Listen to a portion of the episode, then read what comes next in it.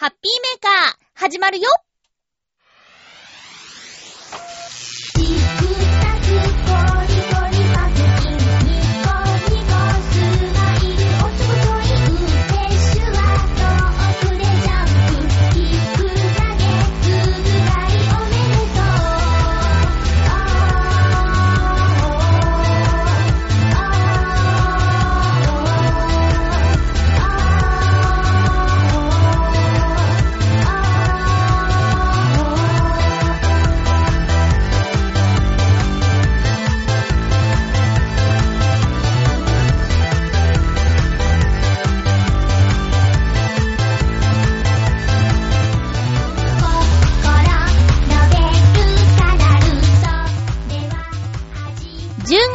9日、まゆちょのハッピーメーカー。この番組は、ハッピーな時間を一緒に過ごしましょうというコンセプトのもと、ちょわへよ .com のサポートでお届けしております。収録が、超ギリギリ、月曜日の夕方、収録しています。鮮度抜群でお届けするハッピーメーカー。今日も最後までよろしくお願いします。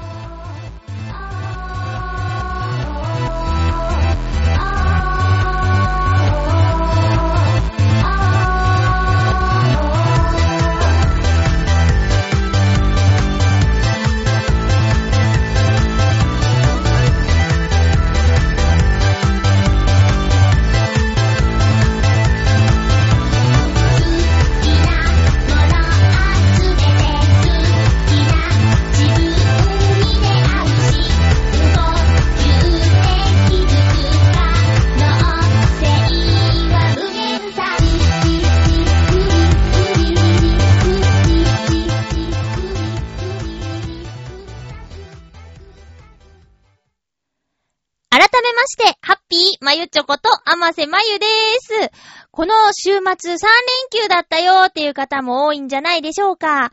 私はこの3連休中に結婚式の司会をしたり、中根さんが出演している実弾生活を見に行ったりしてきました。なので収録がおせおせになっちゃって、こんなタイミングなわけなんですね。もう夜勤だからそろそろ寝ないといけない時間なんですけど、頑張って収録したいと思います。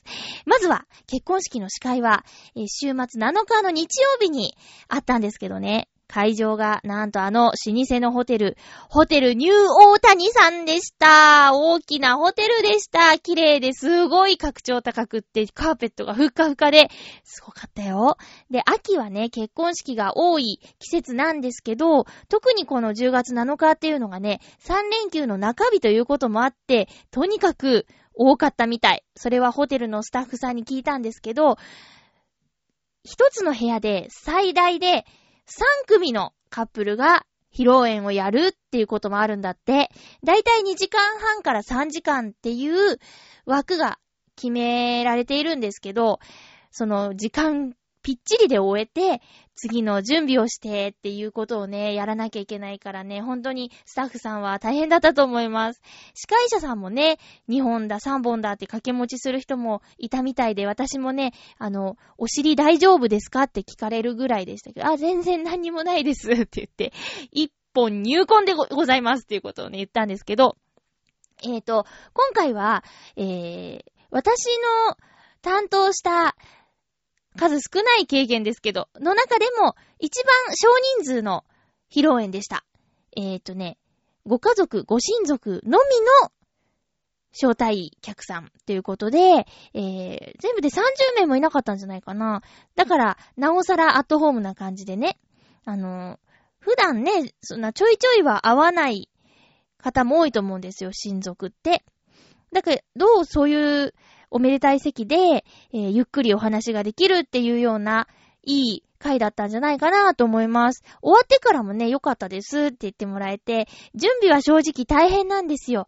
割と何ヶ月も前から打ち合わせとかして、で、プランナーさんがいればまた違うんでしょうけど、割と司会者と、あと、新郎新婦ご本人のやりたいことを聞いて、司会者が組み立ててみたいな。それをもう前日、当日ぐらいまで変わりながら、いろいろやっていくんでね、正直大変なんですけど、やっぱり本番を終えて、ありがとうございますとか、よかったですねって言ってもらえると、ほっとしていい気分になっちゃうんですよね。うん。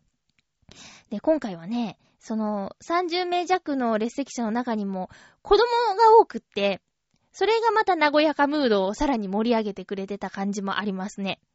で、余興がもう豪華でしたよ。プロしか来てないんだもん、もうそりゃすごいよね。えーとね、うーん、石川不良さんが来てくれましたよ。石川不良のナイスショットという番組をチョアヘオ .com でやっている石川不良さんが、結婚式のその披露宴会場にね、やってくるとき、私が盛り上げて呼び込みをしますね。そうすると、ドアがバーンって開いて、みんな、おーって言うんですよ。りょうくんそっくりなんで。で、おーって言ってカメラバーバーバーって向けるんですけど、一言喋ったらもう全然似てないので、あははに変わるんですけどね。握手をしたり、あと、ゴルフクラブを使った、えー、モノマネをしたりだとか、すごい盛り上がりました。子供も喜んでたしね。うん。私もそうだな、披露宴での余興の石川不良さんを見たのは初めてだったんですけど、まあ、表の、なんかイベントとかでのね、ネタ、舞台とかでは見たことがあったんだけど、またちょっと一味違うんだなーっていうね、おめでたい席だからこそのネタもあったし、うん、面白かったです。そして、えー、大神楽って言ってリスナーさんわかるかな？あのー、染之助染太郎染太郎さんが、おめでとうございますって傘回しながら、あの、芸をやったりする、あああいったものも含めて、えー、大神楽って言うんですって。で、その大神楽の丸市河川さんっていう女性の方もね、お祝いに駆けつけてくださって、えー、天井の低い会場だったんですけど、傘のね、ネタをすべてパーフェクトにクリアして、何だっけな最初マリー。で、それでカナは、それから、あ、湯飲み茶碗とか。で、マス。これらをね、すべて、ミスなく、クリア。すごかったです。ねえ、可愛らしい女性だったんで、子供たちも大興奮で。で、終わってからね、あの、小さな番傘をね、子供たちにプレゼントしたりしてて、ずっと夢中で遊んでましたよ。うん。で、あ、前半には、あの、神父のお父さんが、えーと、なんだっけ、詩吟を披露したり、あと、神父の、新郎のめいっ子さんが歌を2曲歌ったりね、えー、そういうのもありましたね。楽しかったです。すごかった。まあ、ただただいつも思うのは、お腹すきますよ。司会の仕事してると。うん。これはね、どうしてもしょうがないですね。お弁当を用意してくださってたんですけど、もうとても食べる間がなくってね。で、あと立ちっぱなしなので、ちょっと帰りに松本清寄って、足用のね、あの、湿布を買いました。休息時間さん、お世話になりました。あれが気持ちいいんだ。気持ちいいんですよ。そんな、そんな披露宴でした。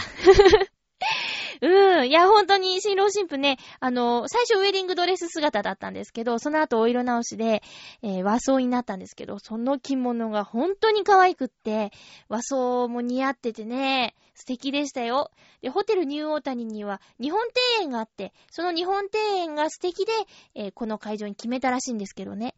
ちょっとね、あの、披露宴が始まる前は雨が降ってて、日本庭園での写真撮影がね、ダメだって言われちゃってたんだって。だけど、披露宴が終わって晴れたんで、ちゃんとその、希望だった日本庭園での写真撮影も叶って、本当に良かったなぁと思いました。うん。新郎新婦のお二人、本当におめでとうございます。で、えー、今日、月曜日はですね、前々から告知をしていた、たとえ火の中、水の中でパーソナリティをしているジャンボ中根ジュニアさんも出演しているコントライブ、実弾生活、ボリューム10行ってきました。八方美人のめぐみさんも一緒に行ってきたんですけど、めぐみさん初めてでね、気に入ってくれるかなーってドキドキしてたんですけど、面白かったーって言ってくれてよかったです。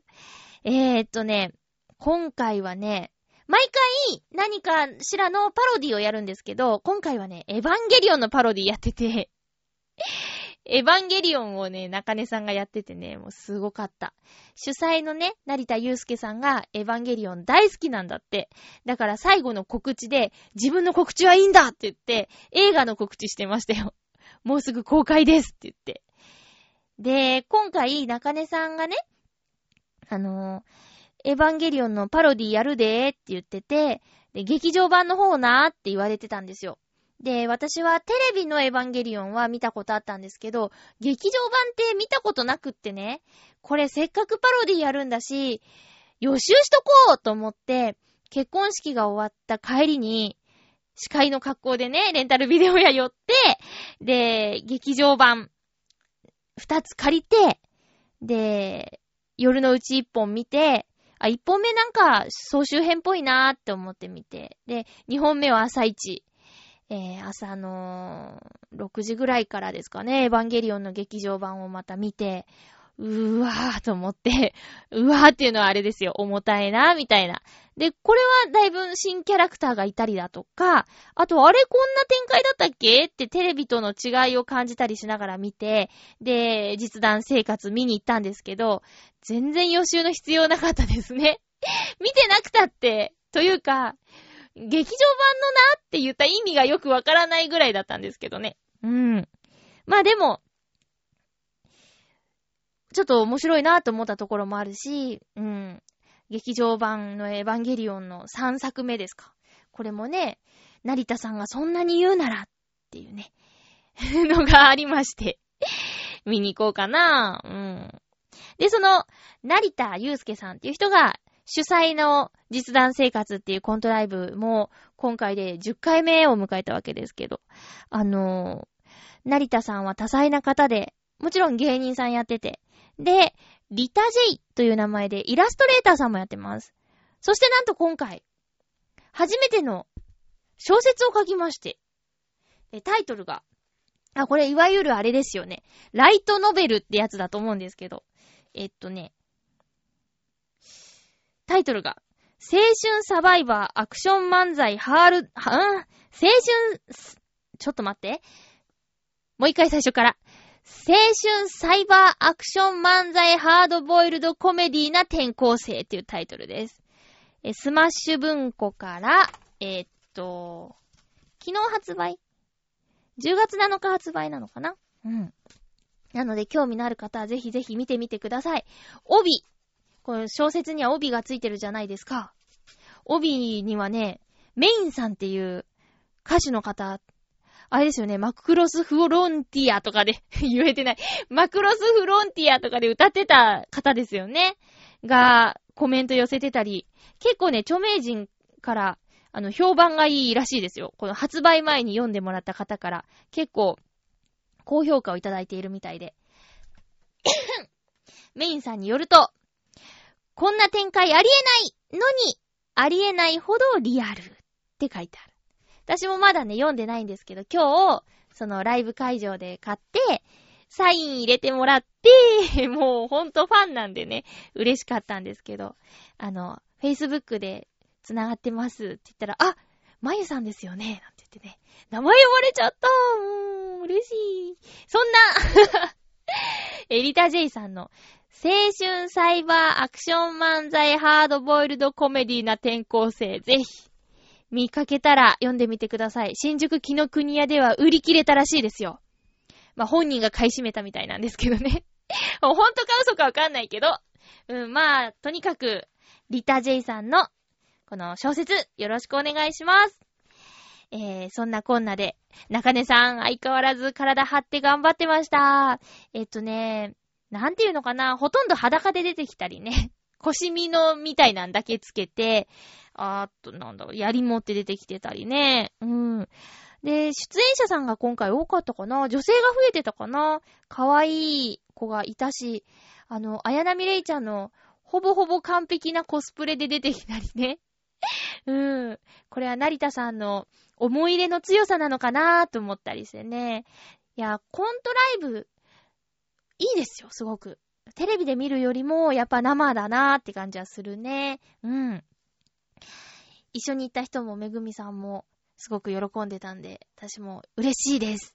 おすすめしたものを喜んでもらえるってほんと嬉しいことなのでね。うん。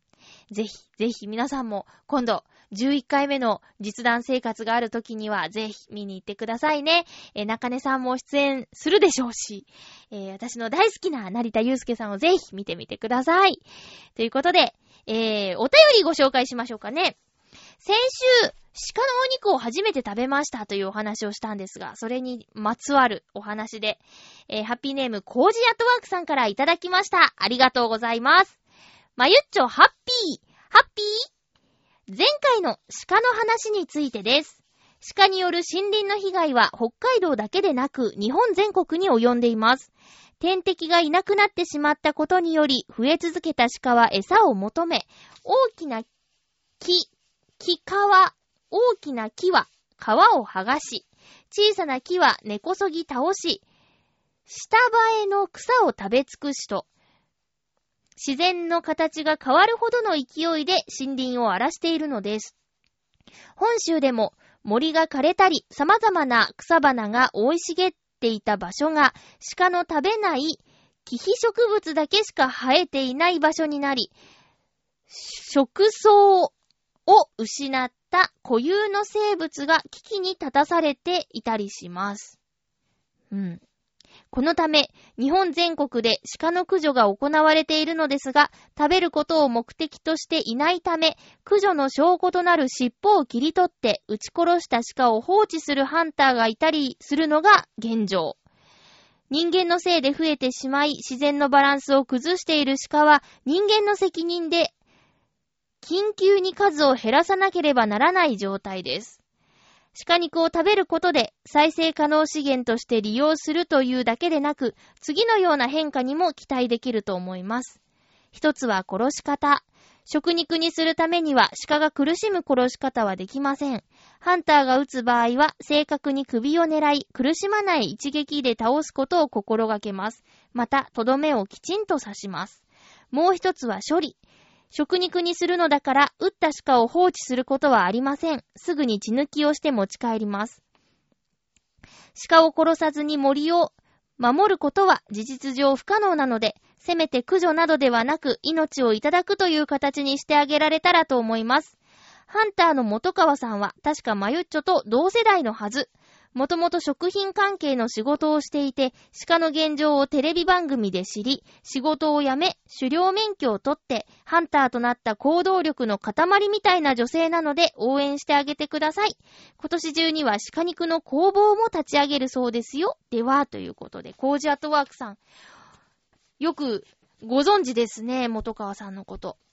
ねえ、そうなんですよね。先週の放送を聞いて、おー、鹿のお肉って、そんななんだって初めて知った方もいるだろうし、あ、知ってるよっていう方も両方いたと思うんですけど、あの、ブログにもね、あの、記事を書いたんですが、そこに元川さんご本人からコメント寄せていただいてて、あの、豆な方だなぁと思ったりね、えー、ちょっとなんか照れくさいかったけど、ラジオを聞きましたみたいなことも書いてあって、本当にありがとうございます。同世代なんですね。その辺はちょっとね、あの、リサーチ不足だったんですけども。そうなんですよ、皆さん。だからもし、どこかで鹿のお肉を見つけたら、えー、そういう意味合いもあるんだということで、ぜひ、食べてみてくださいね。そして、あの、自分のエネルギーに変えて、日々のね、活動に役立てていただけたらなと思うんですけど、本当にね、美味しくいただいたんで、うん。殺したまま放置とかね、尻尾だけ取ってとかな、何のためにって思うけどね。うーん。その辺はちょっと、ムームーってするね。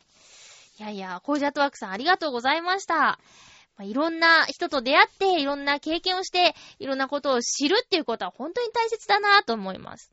うん。だから、知らない世界にもどんどん足を踏み入れてね、あの、経験なり、知識なりにしていけたらなと思いますよ。お便りありがとうございました。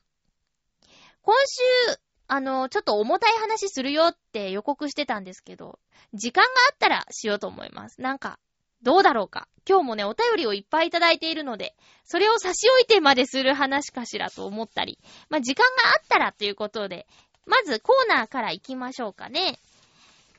ハッピートークハッピートークのコーナー。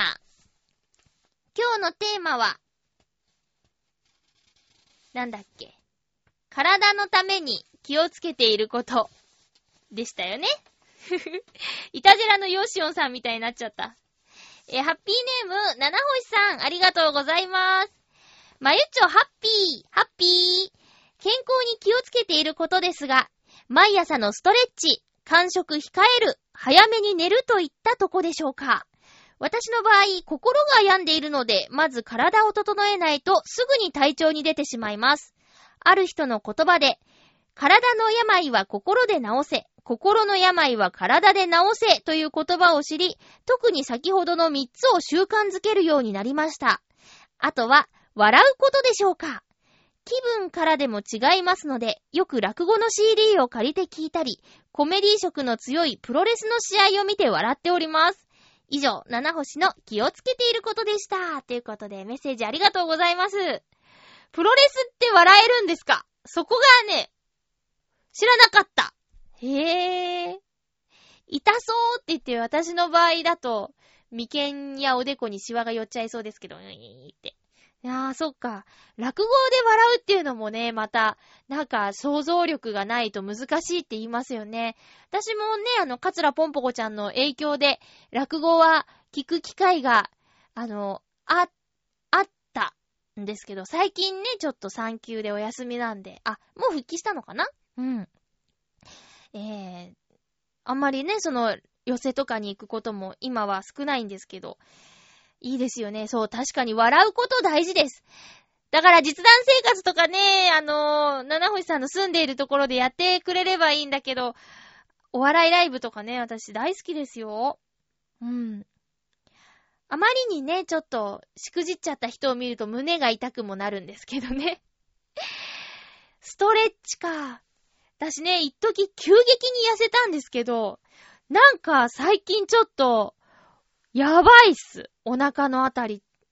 なん、なんですかね、この溝落ちから太ももにかけてが、自分であれっていうぐらいに、ボーンってなってる。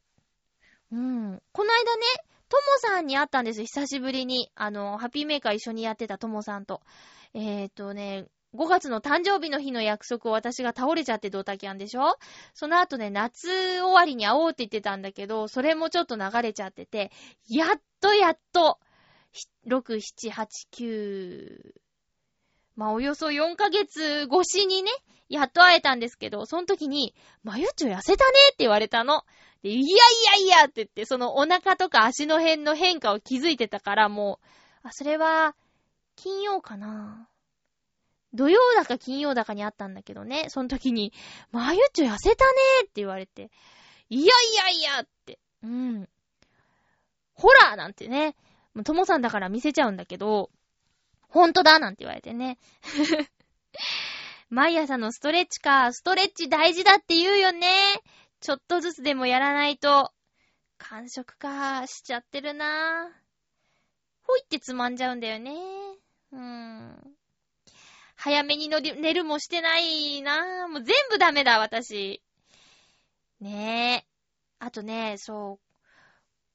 あの、心が病んでいるっていう話なんだけど、私この間ね、あの、まゆっちょは、基本マイナス思考で、マイナス思考の時に話しててもね、どんどん、あの、いい方向に話進まないから、帰るって言われて、友達に。えーってなったけど、まあ、それをね、へこんで私が一人で部屋でいる時に、あの、その子からメールが来て、帰ったのはこういう理由だって言って。で、基本をどこに持っていくかで随分楽になるよっていうアドバイス付きのメールが来たから、なんて優しい子なんだと思って。そうだよね。おっしゃる通りだって思ってね。そうなの。基本的にマイナス思考で、もっといいことに目を向けなさいよってその子は言ってくれて、はぁ、頑張りまーすってね。病は気から。ですな、本当にね。心の病は体で治せ。上に向くか、顔を上に上げて、そしたらちょっと気分もアップするかな。うーん。いかんいかん。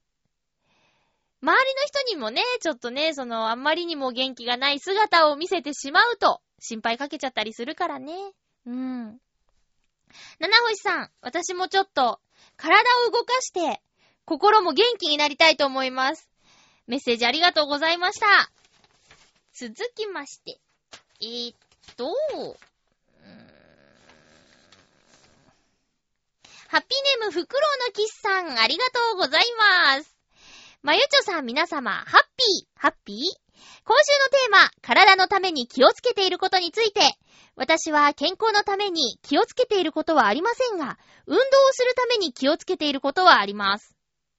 一つ目は、体重が増えると膝を痛めてしまうので、体重を一定以下に抑えること。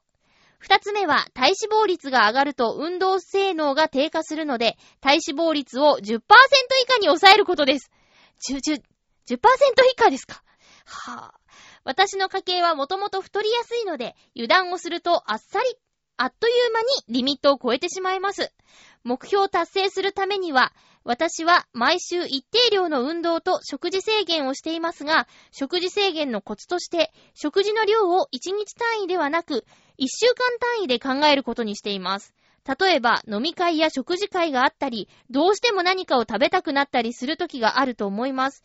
こういった時にあまり我慢をするとコントロールも効かなくなるので、食べたい時には食べるべきだと思いますが、1日を単位とすると食べてしまった日は目標を達成できません。これを重ねるとだんだんと食事、食事量の管理をしなくなりがちです。しかし、1週間単位で考えると、週末に飲み会があるから、今日は少し物足りないくらいで済まそうとか、昨日食べたから今日と明日は食べる量を少し減らしておこうといった具合にストレスにならない程度に食事量を制限できます。これを習慣づけると日によって変動はありますが、1週間後には目標値に収めることができます。まあ私個人の方法なので一般化できるのかは疑問ですが、それではということで、フクロウのキスさんありがとうございます。体脂肪10%以下って何ですか？どんな世界ですか？アスリートの世界じゃないんですか？それはすごいですね。すごいね。いいあー、なりてー !10% 以下なりてー。いやでも女、女子はそんなに減らしちゃダメなんだっけ？いちょっとぐらい肉がないとね。いやー、なんかもう自分の体の醜さをまじまじとまざまざと思い知らされるようなメールだったんですけども。ねえ、そうか。太りやすい家系なの？うん。お会いしたことあるけど、ほんとスラッとした印象しかないですね。このね、一週間でっていうのは私も、あの雑誌のダイエット特集とか、あとテレビのなんか試して合点的なね、ああいうのでも見たことあるから一般的だと思いますよ。うん。一日ごとじゃなくて一週間ごとで見るっていうのは、ありあり、あります。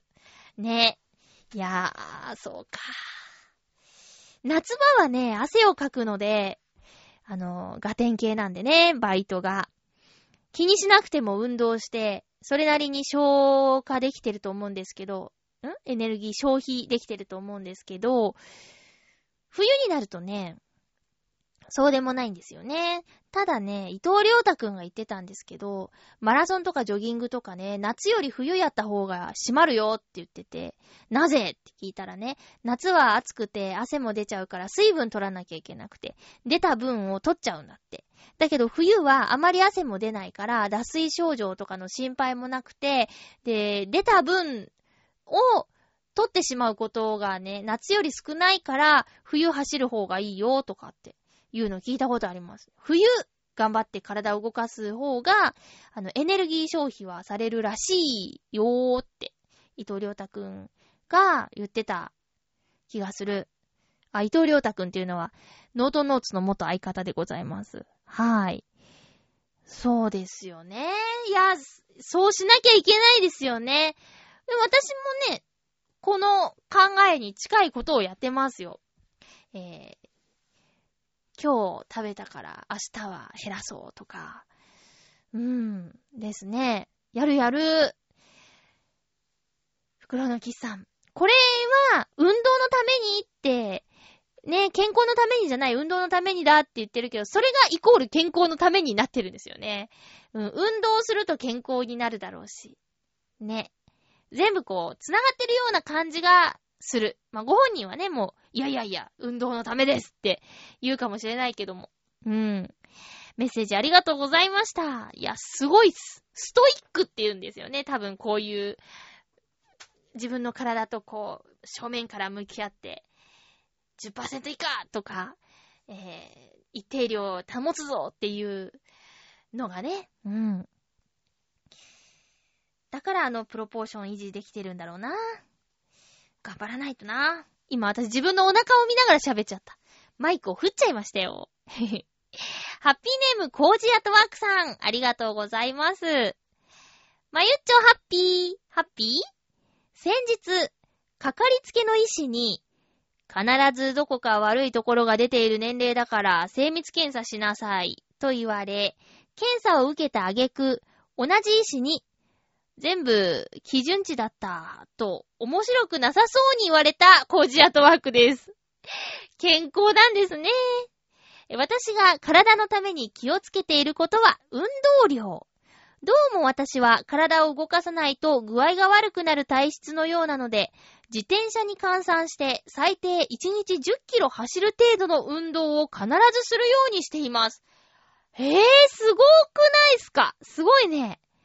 あとは、朝目が覚めた後に膝を曲げ腰を落とす。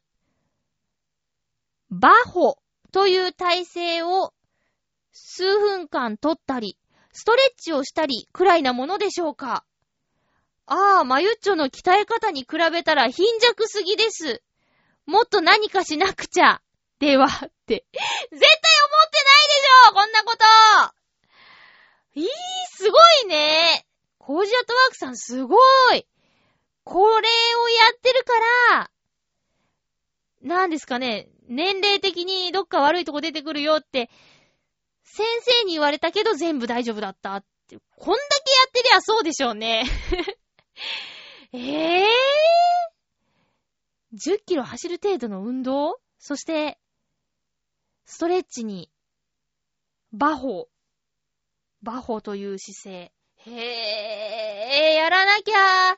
カービーダンスの本買ったけど DVD 再生したことねえし。ダメですね。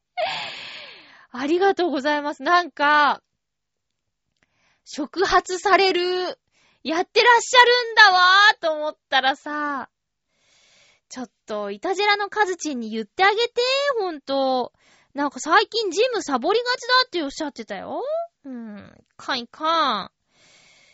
なんだっけなんか、いたじらの、ねえ、あの、いたじらで言ってた、あの、冒険部とかさ、メンテナンス部とかさ、いろいろあるけど、おデブっていうのもあるらしくて、ちょっと私もそこに入部しなきゃいけなくなっちゃうじゃんかよ。やばいっすね。どうしよう。ほんとやばい。あのね、そうでもないじゃんってね、言われるんですよ。一応。だけど、私脱いだらすごいんですっていう CM ありましたが、もうその脱いだらすごいんですよ。本当に。あの、お腹出てるんです。なんて言うんですかね。横っていうよりも、こう正面向いてたらわかんない、本当にキューピーちゃんみたいなぽっちゃり体型なんです。これね、生まれた時から変わらないこの体型どうしてくれようかって感じなんですけど、横向いたらやばいっすよ。私と会う時は正面向いて会ってくださいね。こう、正面向いてれば、まあ、普通ぐらいに見えるのかな。でも横を向いたりするともう本当に醜い体なんです。もうこれ生まれた時からずっとなんですよ。なんとかしなきゃと思いながらね、思ってるだけなんですよ。それがいけないんです。頑張ろう。私が体のためにしていることといえば、最近ちょっと食生活が乱れまくっているので、野菜1日これ1本というジュースを飲み、あと、豆乳にきな粉大さじ3杯、蜂蜜大さじ1杯っていうスペシャルドリンクを飲んでいます。それは、それぐらいですかね ダメですね。ダメですね。へー。カロリーはね、なんとなく気にしてみるんですけど、この間ともさんとね、食事行ったの、オート屋っていうレストランなんですけど、定食屋さんで、で、そこね、メニューにね、もうご丁寧に全部カロリーついているんですよ。カロリー書いてあるの。で、見たらさ、ちょっとした揚げ物がついた定食とかでね、800だ、900だ。挙句の果てに1000超えてるやつもあって、女子の1日平均摂取カロリー目安は1800キロカロリーだったと思うんですが、たっ例えば、た、た、た、多分ね。で、夕食一食で1000超えてたらさ、昼間何食べたっけってちょっと怖くなるよね。で、ともさんにね、これありがた迷惑だって言って、言ってたんだけど、でも私は食べるよって言って、ともさん。定食と、で、その後行ったカフェでケーキも食べてた。私お腹いっぱいになっちゃってケーキ食べたかったけど食べられなかった。うん、そんなですよ。まあ、でも意識するだけで随分違うからね。この今の、ああ、なんとかしなきゃっていうテンションがいつまで持つだろうかっていうのは心配なんですけど。いやでもね、健康第一だって本当に言います。あのーもう来週ぐらいから急に寒くなるらしいじゃないですか。気温がね。だから風邪ひいたらもういろんなことが億劫になっちゃったり大変になっちゃったりするから、健康管理、体調管理気をつけていきましょうね。ということで皆さん、私を奮い立たせてくれてありがとうございました。以上、ハッピートークのコーナーでした。お便りいただいているのでご紹介していきましょう。コーナーですね。お初でゴーゴゴー勝手に書いちゃった。ハッピーネーム旅人さんからいただいています。ありがとうございます。まゆちょさん、ハッピーハッピー今回は、お初でゴーからこんな話をお送りします。先週私は、検証を当てました。とは言っても、検証を当てること自体は何度かあるのですが、今回は、小学館発行の月刊サンデージェネックスという漫画雑誌の読者プレゼントに応募したもの。そんなわけで、生まれて初めて、当選者発表のところに、私の名前が載ったことです。おー。今までは、当選者の発表は商品の発送をもって変えさせていただきますだったので、私の名前が表示されることはなかったのです。ちなみに、私の名前が載っているサンデージェネックスは、今月号、10月号、神様ドールズの表紙のやつで、現在発売中。おそらくまゆっちょさんは私の本名を知っていると思うので、何が当たったかはすぐわかると思います。旅人さん、ありがとうございました。そうね。いや、知ってますけど、探さないっす、そんな。わい。そうか。確かにね、プレゼントは当たったことあるけど、こう、今回のお初は雑誌に名前が載ったっていうお初ですよね。うん、自分の名前が活字になって、何かにこう出ると嬉しいよね。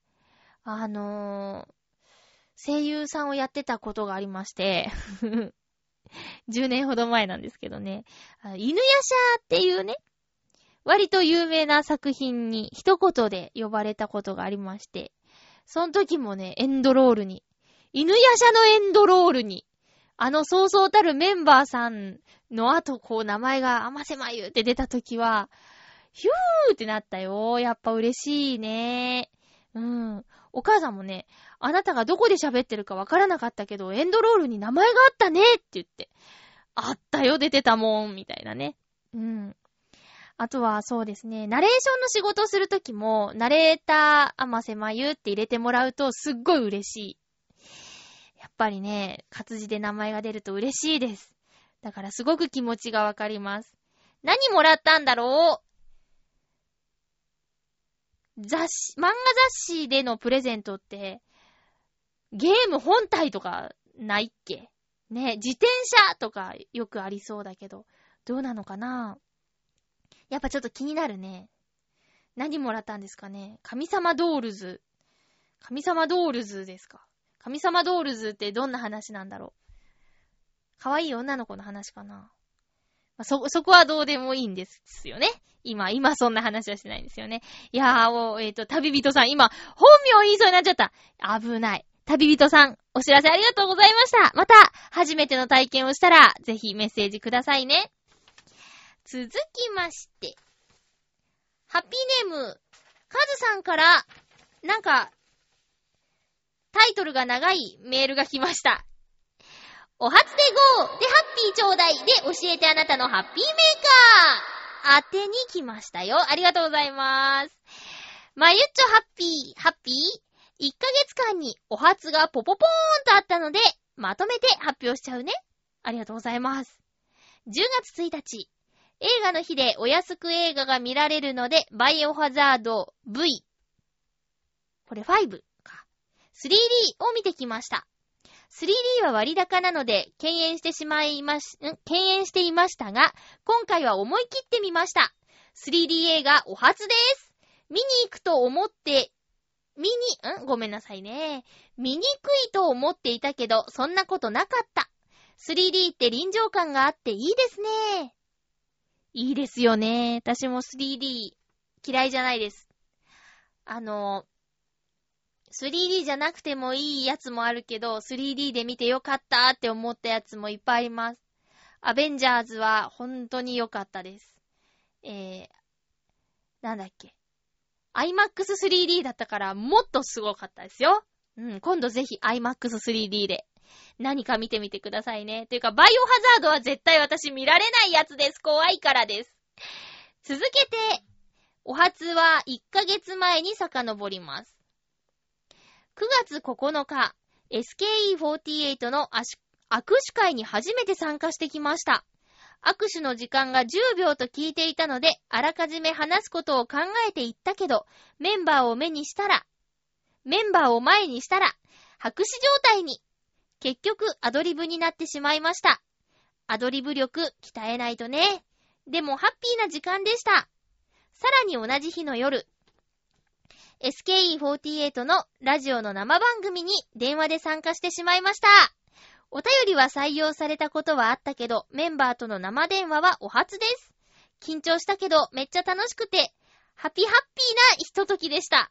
ラジオから聞こえてくる自分の声って、自分の中で聞こえている声と違う、こんな風に聞こえているのかーってなんだか変な感じになりますね。まゆちょは初めて自分の声を聞いたときどう感じましたか？後日、生電話参加のノベリティの直筆サイン入りステッカーが届きました。世界で1枚だけのステッカー。見るとハッピーになる私のハッピーメーカーアイテムです。ということで、カズさん、ありがとうございます。この SKE の話は私、ネバーギブアップルで聞いて知ってたよ。リスナーだからね。よかったですね。握手会か。私握手会。あ、今日リタ J さんと握手すればよかった。しょぼーん。思い出しちゃった。そうか。いやでもね、私も今日、リタ J さんにサインしてもらうときに、Facebook の話とかするときにめっちゃ緊張した。緊張したうーん。だから気持ちわかります。握手会か。なん、あれですか？やっぱり SKE のメンバーがずらーっと揃ってて、こうみんなと握手していく感じですか？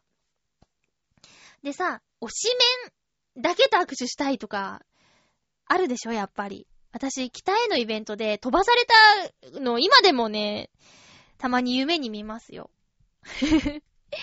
あのね、まあ、北へがほぼデビューだったんで、あ、あなた知らないんでいいですって言って、こう、お隣の方にスッと行っちゃうっていうね。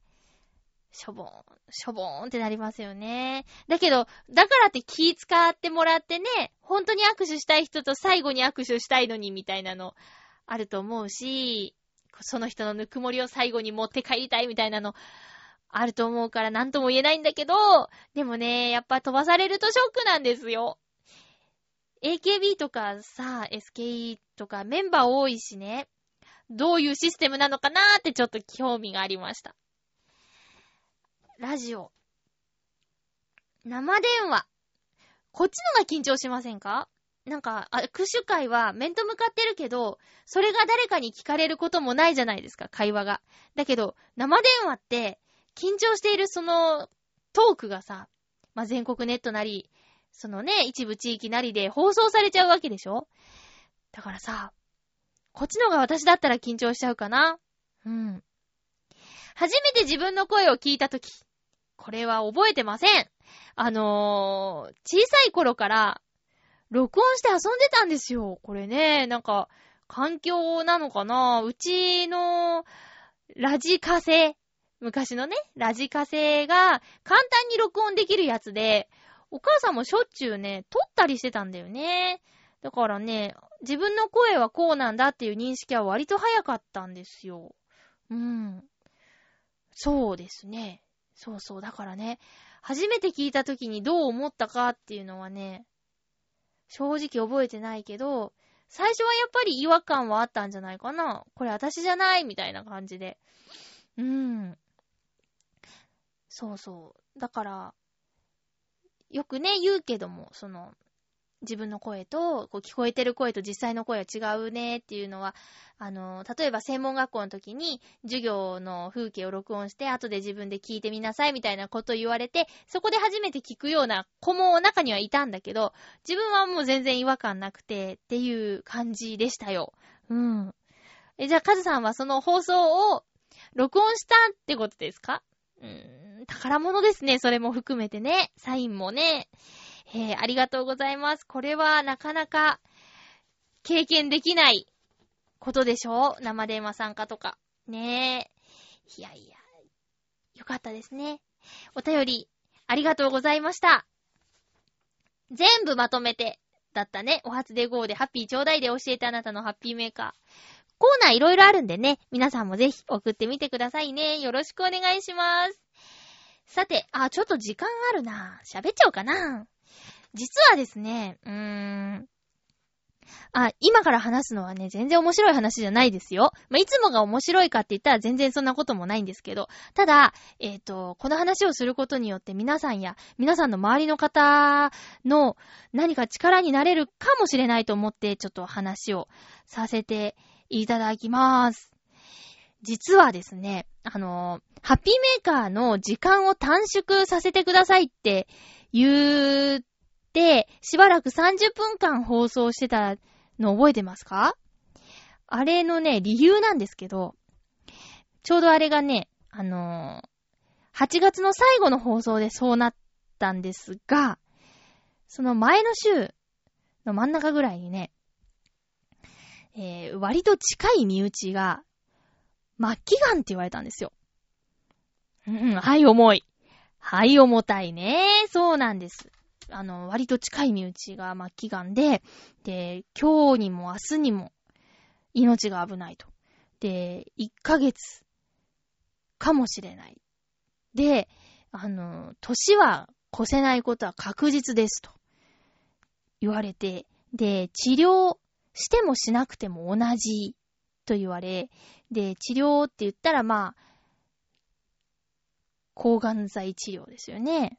で、抗がん剤治療がいかに凄まじいものかという話を聞かされ、で、それを結局してもしなくても助からないって言われたら、えー私たちは、うーん、じゃあ、残された時間を、少しでも、あの、笑って過ごせるようにしてあげたいね、っていう感じの結論になり、まあ、本人にも余命告知をして、で、本人も同じ気持ち。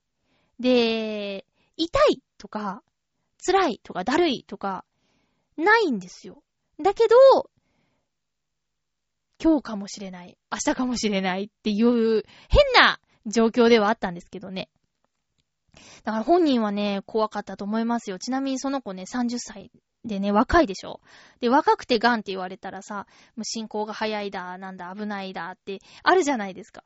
で、ドラマとかさ、ドキュメントとか映画とかでの、そういう若い人の癌との闘病期みたいなやつの知識の中で言えば、あ、もうこれはダメなんだなーっていうのが、8月の、えー、8月の21、2ぐらいだったかな？そこで知って、あ、これはね、あの、いつ何があってもおかしくなくて、で、ハッピーメーカーでハッピーハッピー言ってる場合じゃないな、みたいなのがあり、だけど、その子のせいで休むっていうことを知ったら、その子は、おいおいちょっと待ってというふうになると思って、できるだけ頑張ろうと思ったんですけど、時間があると、ついね、本音を喋っちゃう私の、まあ、悪いところがあるので、時間を短縮して、コンパクトに放送しようっていう風に決めて、えー状況は、調和平本部の局長に話して、えー許してもらって、で、皆さんにも番組でね、ちょっと短い時間になりますけど、と、あと、収録が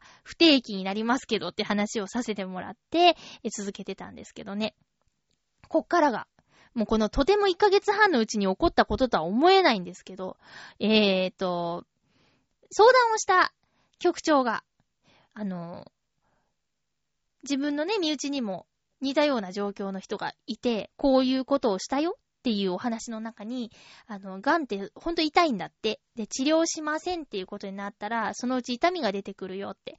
で、痛みをできるだけ抑えて、最後を迎えようっていうことをしてくれる緩和ケアっていうね、のがあるんだって。うん。で、それでお世話になった病院っていうのを紹介というか、まあ、教えてもらって、そこに行ったんですよ。そしたら、そこのお医者さんが、えー、うちのね、身内の状況を見て、これは、セカンドオピニオンを受けたんですかって言われて、セカンドオピニオンについて、私たちは調べたし、あの、知ってたけど、それでもね、レントゲンとか、その、身内のね、癌の状況を見たりして、絶望してたので、いや、受けてませんって言ったら、いや、これはね、絶対受けた方がいい。セカンドオピニオンは絶対受けた方がいいって言われて、受けたんです。そしたらね、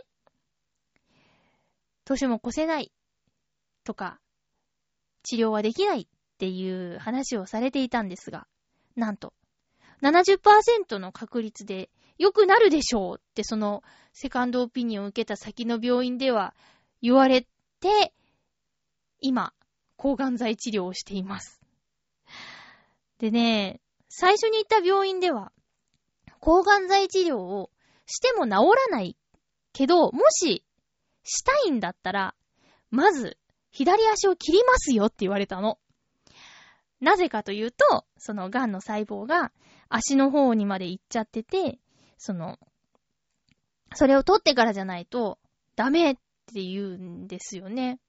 で、セカンドオピニオンを受けた病院で、って言われたんですけど、って言ったら、いやいやいや、そんなことはないって。で、実際今足もある状態で抗がん剤治療をしているし、あの、抗がん剤治療といえば、まあ、髪の毛が抜ける副作用とか有名だし、あと、気持ちが悪くなっちゃうっていうね、のも有名ですよね。あれもね、今ね、できるだけ抑えることができるんだって。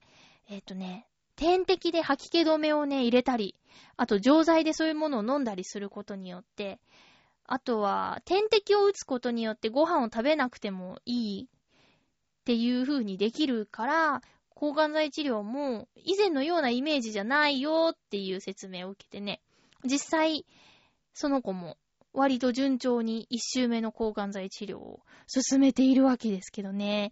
いや、ここで何が言いたいのかというと、私たちの反省点としては、最初にね、行った病院で助からないと言われて、で、レントゲン写真とか CT とかの映像も見て、うわーと思ったの。これはないなーと思って。っていうのは、あの、握り拳ぐらいでも癌細胞って大きいって言われてるじゃないですか。それがね、人の頭以上に大きいんだって、大きかったの。その、見たし。で、もう、うわーと思って、これはーって。で、その先生が僕だけの判断じゃないって言ったんですよ。最初に行った病院で。で、上の教授にも見せたし、会議にもかけましたって。で、全先生の、全教授の同じ見解ですって言われたら、そうなんだって。まあ、それがいけなかったんですけど、そうなんだってなっちゃって、それで、じゃあどう、じゃあどうしようって、そっからのことを考えることにしちゃったんですよね。うん。だから、まあ、どんなことを言われても、まあ、冷静じゃなくなっちゃう気持ちも、もう自分たちもそうだったしわかるけど、必ず、その命に関わるようなことだったら、セカンドオピニオン、もう一つ別の病院で見てもらうっていうことはね、してもらった方がいいよっていうことです。うん。この話をね、身近なお友達何人かにしたら、そうだっだねって言って、自分もね、こう、親とかおじいちゃんおばあちゃんの時に、セカンドオピニオン、そうかって、そういうのもあったねなんて言って、見てもらえばよかったっていう人もいたから、もしこれからね、あの、身内でそういう人が現れたり、自分の身にそういうことが起こったりした時に、一つの病院の意見で決めないで、本当にね、ありえないでしょ？そんなに違う診断なの？っていう感じしませんか？私たちは驚いちゃったんだけど、だから、できるだけ、できることは、した方がいいよーっていうアドバイス。ただね、まあ、私の身内のその30歳の子も、まだね、あの、完全に治ってるわけじゃないし、治るって言っても7割だって言われてって3割はわからないわけだから、油断はできないんだけども、でも、とりあえずは、その、なんて言うんですかね、そういうことがあったよっていう、この経験はみんなにシェアしたいなと思って。うん。で、今はね、あの、私も落ち着いて、もう一時期ほんとね、うわーんってなってたんだけど、うん、友達の中にね、みんな、みんなね、何人かの人に私話しちゃったんですけど、みんな、あの、話を聞いて一緒に泣いてくれたりだとか、あとは、何も言えなくてごめんね、とか、もうそれが普通というか当たり前だと思うんですけど、一人だけ、しょうがないじゃんって言った人がいたの。会社の上司なんですけどね。しょうがないじゃんって言って。泣いてたら良くなるの？泣いてたら治るの？って言われて、はぁと思って、そっからかな。なっちゃったもんはしょうがないでしょって言われて、じゃあ何ができるのか、しっかりしないとダメだって、カツを入れられて、うん、かっちょいいとも思ったし、ねえ、いやもうそこでしっかりしなきゃなとも思ったよ。うん。泣いててもしょうがないなと思って。だから、できることをやろうっって思って。で、私にできることなんだろうって思ったら、こういう発信できるところがあるんだから、いや、最初はね、こういう話をするのも良くないかなとも思ったんだけど、知らない人もいるかもしれないじゃないですか。まあ、セカンドオピニオンって言ったら、もっと有名、ね、で、一般的にはなってるだろうけど、自分の身の回りに起こるはずないって思ってたの、私。特に私。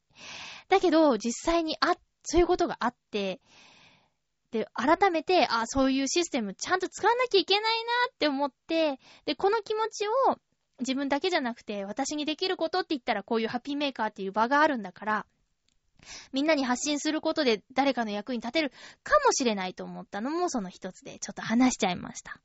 なのでね、本当に、まだ、えっと、うちの身内は戦い続けていて、私も毎日、ほぼ毎日、えー何もなければね、お見舞いにも行ってるんですけど、やっぱ入院生活長くなると退屈しちゃうしね、えーお話し相手に行ってるんですけどね、あのー普段ね、疎遠だったけども、この1ヶ月半、ものすごい毎日、ほとんど毎日のように会っていろんな話をして、そういう意味ではね、これから退院した後もちゃんと付き合い続けていかなきゃなぁとは思うんですけども。うん。いや、皆さんもね、ほんと、体気をつけて、でもガンは気をつけててもなっちゃったり、今、二人に一人とかっていうね、風にも聞くし、うーん、まあ、普段から早期発見っていうのがね、大事になってくるから健康診断とか、あの、会社である人は必ず受けて、そうじゃない人も、えー年一回ぐらいは、えー病院に行って、自分の体をね、ちゃんと見てもらってください。えー自分だけが苦しいんじゃなくて、周りの人も本当に苦しい思いをするから、そこはね、えー気をつけていた方がいいと思います。ということで、ちょっとね、ハッピーメーカーにそぐわない話題をしてしまいましたけども、ちょっと話をさせてもらいました。次回の予告です。えー次回は10月16日の放送、10月14日に放送したいと思います。テーマは、え文化祭的なイメージで、お芝居で演じたことのある役を教えてください。お芝居で演じたことのある役は何ですか？お便りお待ちしています。えー文化祭に限らずね、あの、いろいろね、えー小学校とか幼稚園とかでもあると思うんですけども、何の役やったことあるよ？とかっていうお話待ってます。楽しみだなということで、今回は1時間でお送りしましたハッピーメーカー。そろそろお別れのお時間です。お相手は、まゆちょこと、あませまゆでした。また来週ハッピーな時間を一緒に過ごしましょうハッピー